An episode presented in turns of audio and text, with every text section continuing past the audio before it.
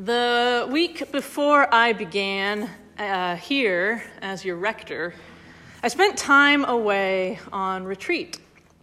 A friend of mine has this little cottage uh, that juts out over the water up on Tomales Bay, and she is wonderfully generous sharing it.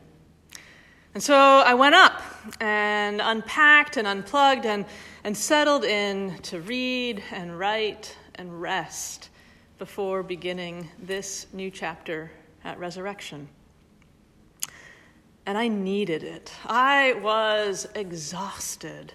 The work of, of trying to wrap up my last job well and say goodbye, and all while preparing myself to dive in to this community and this new role here.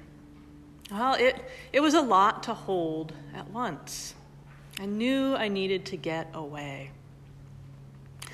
That night, the sun long down behind the hills across the water, I was grubby from, from all the running around and packing and driving and unpacking, and, and sooty from making a fire in the wood stove there.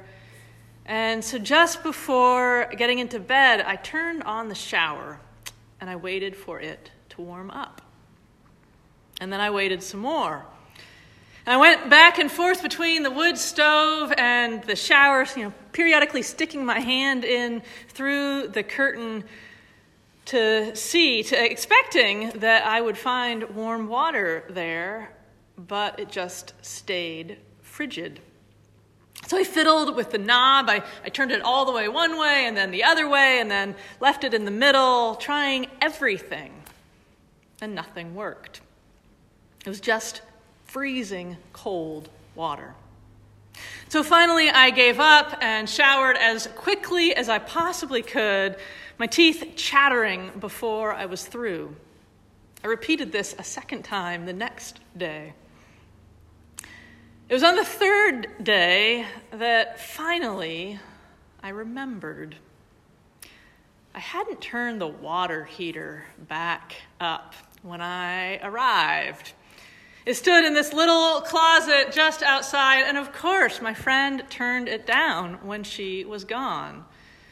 There was nothing wrong with the shower. I just had not remembered. This, I think, is a bit of how the Sabbath works and why the commandment comes to us in the way that it does. Note that God does not ask us to do the Sabbath or to make it happen. She does not urge us to create the Sabbath whole cloth on our own. God teaches us to remember the Sabbath and keep it holy. This is our task remembering and keeping. Keeping and hanging on to it like the gift that it is. I've noticed this before, and still it stops me short if I pause long enough to pay attention. This holy rest is there, waiting for us, waiting to care for us and restore us and ease our tense muscles. But it doesn't work on its own. It's not an automated service. It does not insist, snaking its way into our lives. The Sabbath only happens if we remember it and then keep it. We can try so many different things, these quick fixes and clever workarounds to try to create more time, and then still find ourselves perplexed and frustrated when none of them serve as respite or repair. No matter which way we turn the knob, nothing is going to work if we don't remember first. This rest, this, this tapestry of holy leisure and play, of, of reveling in creation and in one another, and slowing down enough to notice God, this is the stuff of life. It puts us back together. It makes everything else possible the work and the challenge coming more within reach, and, and the struggle sometimes even becoming good. Sabbath does not exist to make us more productive, but it does let us live the other six days well. I want to stop here to name that I know that this is not at all how our world is set up. There is so, so very much clamoring for our energy and our attention, and much of it seems awfully necessary. I know it can feel darn near impossible to rest in this way. And it's equally true that we need it. God knows that we need it now more than ever. And this is where the commandment gets a little more complex and a lot more demanding. Because God is not simply addressing the faithful, those who are religiously observant and, and trying to live out what we understand to be God's ways. And God is not speaking only to the elite, maybe the so called blessed, those who have the luxury of vacation and real weekends and, you know, only having to work one job at a time. None of this should be a luxury, of course. This is not God's design for us. And that comes very clear in this passage from Exodus. The Sabbath is for everyone. Everyone, enslaved and free, old and young, resident and stranger, even the animals. The Sabbath is for everyone. We do not earn it, we do not deserve it. It is a gift. And what is evident today in, in this place, in this country, and in so many others is that many, many people cannot keep the Sabbath because they cannot afford to. People are forced to choose between rent and food and Sabbath, which is not much of a choice at all.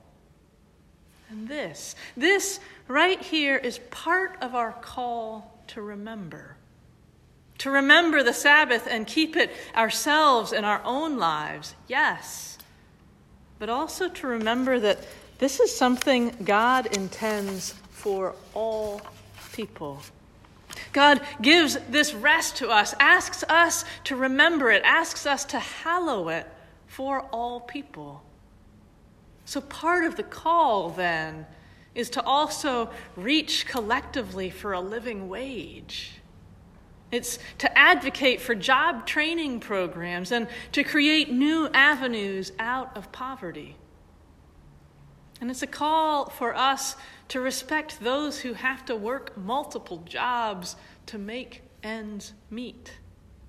And look for ways to ease this burden systemically and directly. This work is part of remembering the Sabbath also. We may encounter Sabbath as gift when it arrives. I know that I do. I relish it. I realize I can breathe again after accidentally holding my breath for way too long. I gain perspective that I just can't force into being any other way, try as I might. But it's not just gift. It's also a commandment.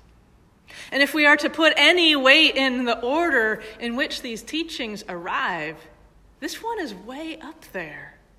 We're taught to remember the Sabbath before we're reminded not to murder or steal or covet, which is to say, this teaching on Sabbath is not an afterthought, but rather it is core to how we live the promise for what can come when we keep this time of rest is tremendous. It is recreation, reconciliation, all things being made new here and now. And for many, Sabbath is here and available, ready and waiting. But in order for God to restore us through the Sabbath, first we have to actually remember it. And if we receive that grace, if we can remember and keep this way, may it embolden us to work for a world where all people can have the freedom to rest as well.